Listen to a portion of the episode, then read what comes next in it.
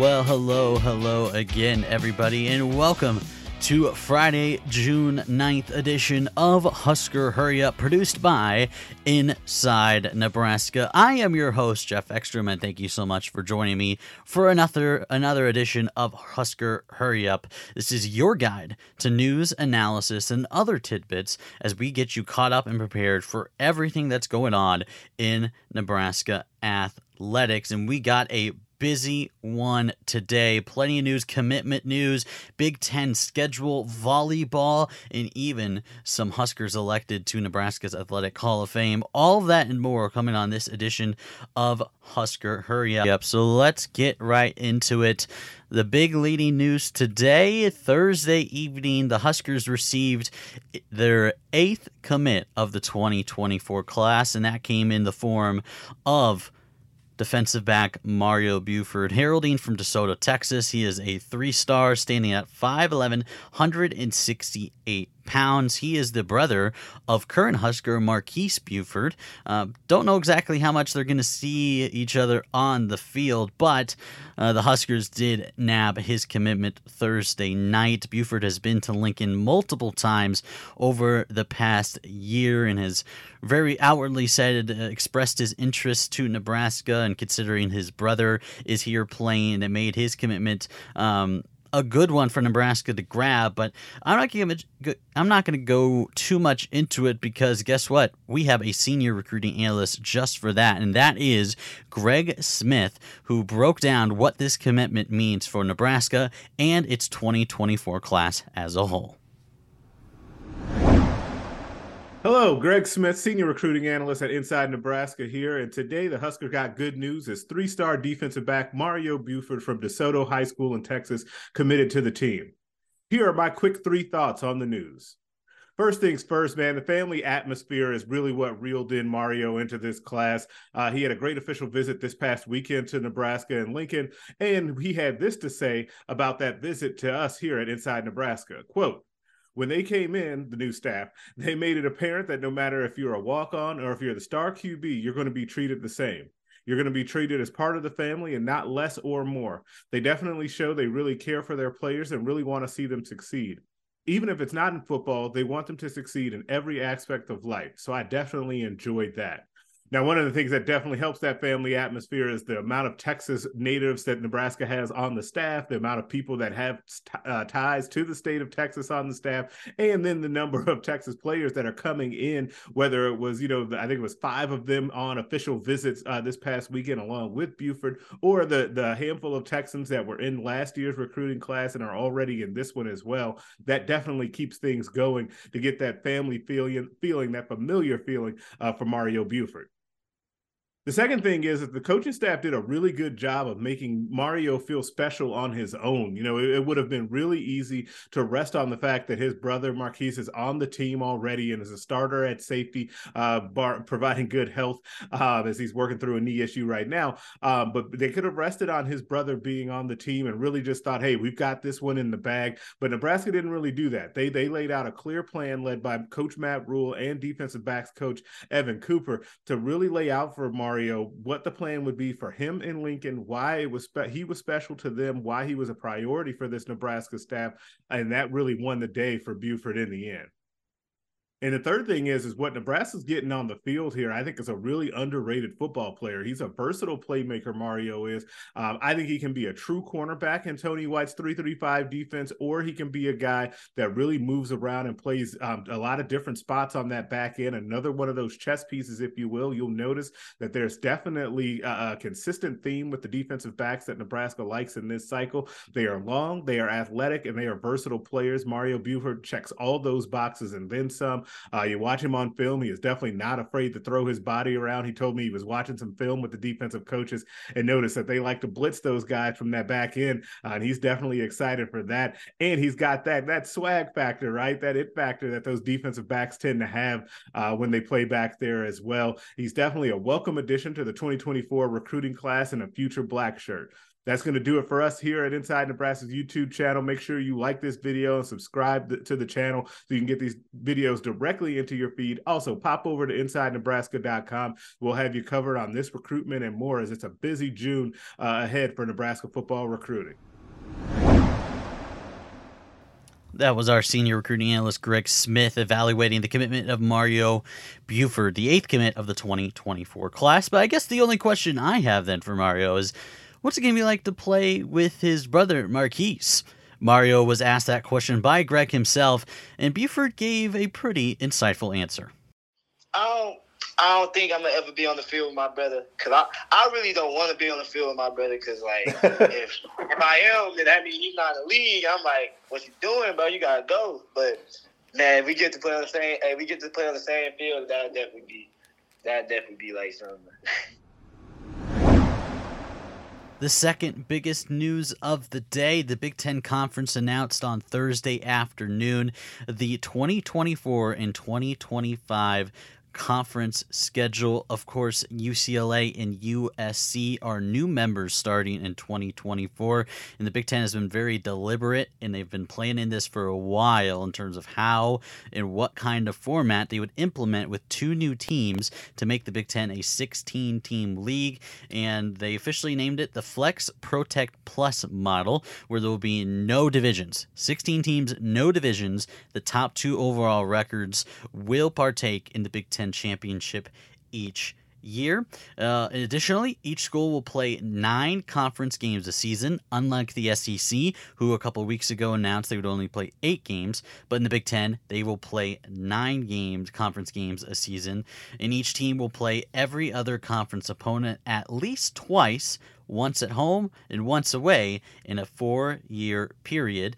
But a big thing about this model is that they went out to make sure they wanted to protect some of these Big Ten rivalries with these two teams, uh, UCLA and USC, joining the league. And let's run down those 11 protected rivalries. The only one involving Nebraska is Iowa and the Huskers, the one expected to. So that means Nebraska is going to get a pretty daunting schedule just because they have so much room on their schedule to fill uh, since they only have one of those guaranteed conference games. Um, to play in. But here are the other 11 protected rivalries. That includes Illinois Northwestern, Illinois Purdue, Indiana Purdue, Iowa Minnesota, Iowa Nebraska, Iowa Wisconsin, Maryland Rutgers, Michigan, Michigan State, Michigan, Ohio State, Minnesota, Wisconsin, and UCLA and USC. Diving into the Huskers schedule for 2024, Nebraska will play four home games and five on the road. Nebraska will host Indiana, Michigan State, Minnesota, and Wisconsin for their home slate, and Nebraska will travel to Iowa, Northwestern, Penn State, Purdue, and all the way out to California to take on UCLA. The game dates for the 2024 schedule will be announced on a later date. And then for 2025, then those amount of games are flipped. So Nebraska will have five home games, and that includes Illinois, Iowa, Michigan, Rutgers, and UCLA, while Nebraska will travel to Maryland, Minnesota, Ohio State, and USC. So the Huskers getting the new uh, members of the Big Ten in the first two seasons. Up next on the agenda, uh, it was released on Wednesday. Five athletes and one head coach was named to the 2023 Nebraska Athletics Hall of Fame. That was announced by the university. It is a loaded class with a bunch of great athletes. Let's run it down with you really quick.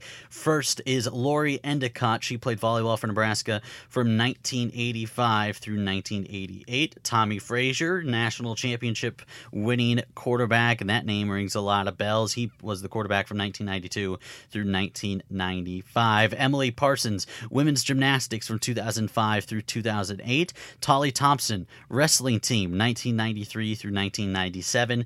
Brittany Timko, soccer 2003 through 2006.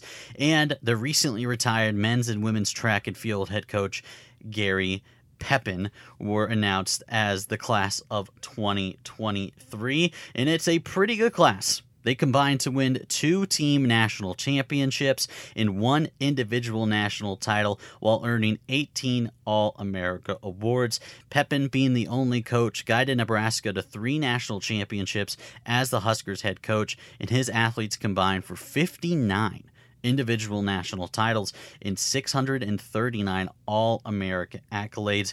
This class will be permanently enshrined on a granite plaque with the names of the six members added to the University of Nebraska Athletics Hall of Fame Plaza. And here's a quote from Vice Chancellor and Director of Athletics Trev Alberts quote, "We are honored to recognize the achievements of these elite individuals and we look forward to celebrating their accomplishments as we induct them into the University of Nebraska Athletics Hall of Fame this fall." The five student athletes had a tremendous impact on the University of Nebraska and deserve to be recognized for their contributions as Cornhuskers. We are also excited to honor Coach Pepin, who served more student athletes than any other coach in the history of Nebraska athletics and has an unmatched resume as one of the greatest track and field coaches in NCAA history. Unquote.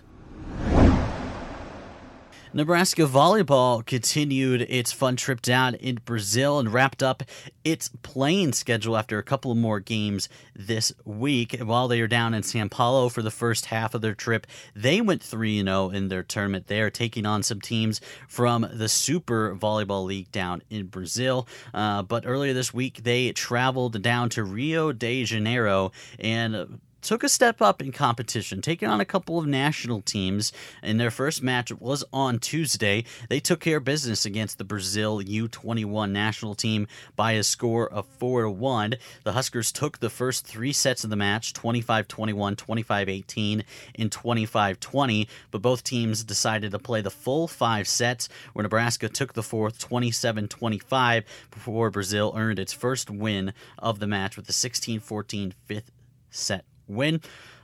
Freshman outside hitter Harper Murray led all with 13 kills, four service aces, and two blocks. Merritt Beeson chipped in 12 kills and one ace, while middle blocker Bekka Allick slammed down nine kills with two blocks. And on the next day, they responded with another win uh, against the Brazil military selection team on Wednesday. But that team probably a little tougher than the U21 because that featured both current and former Brazil national team members but it was a comeback victory for NU. The Huskers took came out and took on and won the first set 25-23, but fell behind after 27-25 and 25-16 losses to Brazil. But in the fourth set, they came back to win it 25-19, including a set-ending ace by Bergen Reilly. In the fifth set, Nebraska came out firing with a 6 2 lead thanks to a kill and a pair of blocks from Allick. Fellow middle blocker and freshman Andi Jackson came through with a pair of blocks to push the lead up to 11 6, where the Huskers would eventually close it out 15 10 to lock up the 3 2 win and end their trip 5 0 in Brazil. In that long match, uh, it was Beeson recorded a team high 16 kills and 14 digs, while Murray was right behind her teammate with 15 kills. Allick recorded 10 kills and 5 blocks, while Bergen Reilly the star freshman who's competing with junior Kennedy Orr for the setter spot. She was in that five set match, played the entire time, and finished with 51 assists with six digs and five blocks. As uh, mentioned before, it was the last match of the trip, and now the team will train with the U19 Brazilian national team in, in the, the next couple days. But otherwise, uh, the back half of the trip is more for relaxation um, and, and uh, tours of different places for one of the Nebraska volleyball team as they are due back uh, home in Lincoln on Wednesday, June 14th. And to wrap up the show, as always, our Inside Nebraska Spotlight.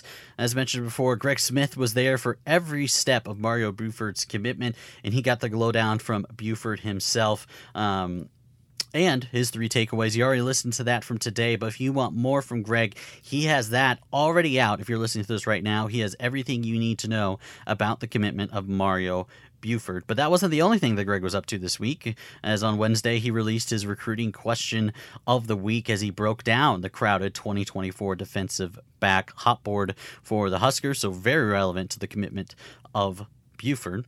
Our lead football writer, Steve Marik, was also hot on the recruiting trail this week as he spoke with 2024 defensive back slash outside linebacker Braylon Prude, the Texas native heralds from Shadow Creek area in Houston, uh, with Nebraska making the first Division One offer to the 2024 prospect. Otherwise, he had offers from FCS and Division two programs, but Nebraska being the first Division one to pop in there for his services. And then, lastly, our fearless leader and Inside Nebraska publisher Zach Carpenter uh, released his mailbag, weekly mailbag, this morning on Friday. So make sure to go check that out as he recaps his first year on the Nebraska beat. You're not going to want to miss it. Plus, Zach started a three question opponent preview series this week as he took a look at Minnesota on Tuesday and then released Colorado. That's going to wrap up everything from this edition of Husker Hurry Up. I have been your host, Geoff Exstrom. We are everywhere that you want to find us. You can go to our online site to check out every single piece of content that we have, nebraska.rivals.com. But we are very uh, active on Twitter at Nebraska Rivals and then also on YouTube at Inside Nebraska. Thank you so much, everyone, for joining me. I've been your host, Geoff Exstrom, and we will talk to you on Monday.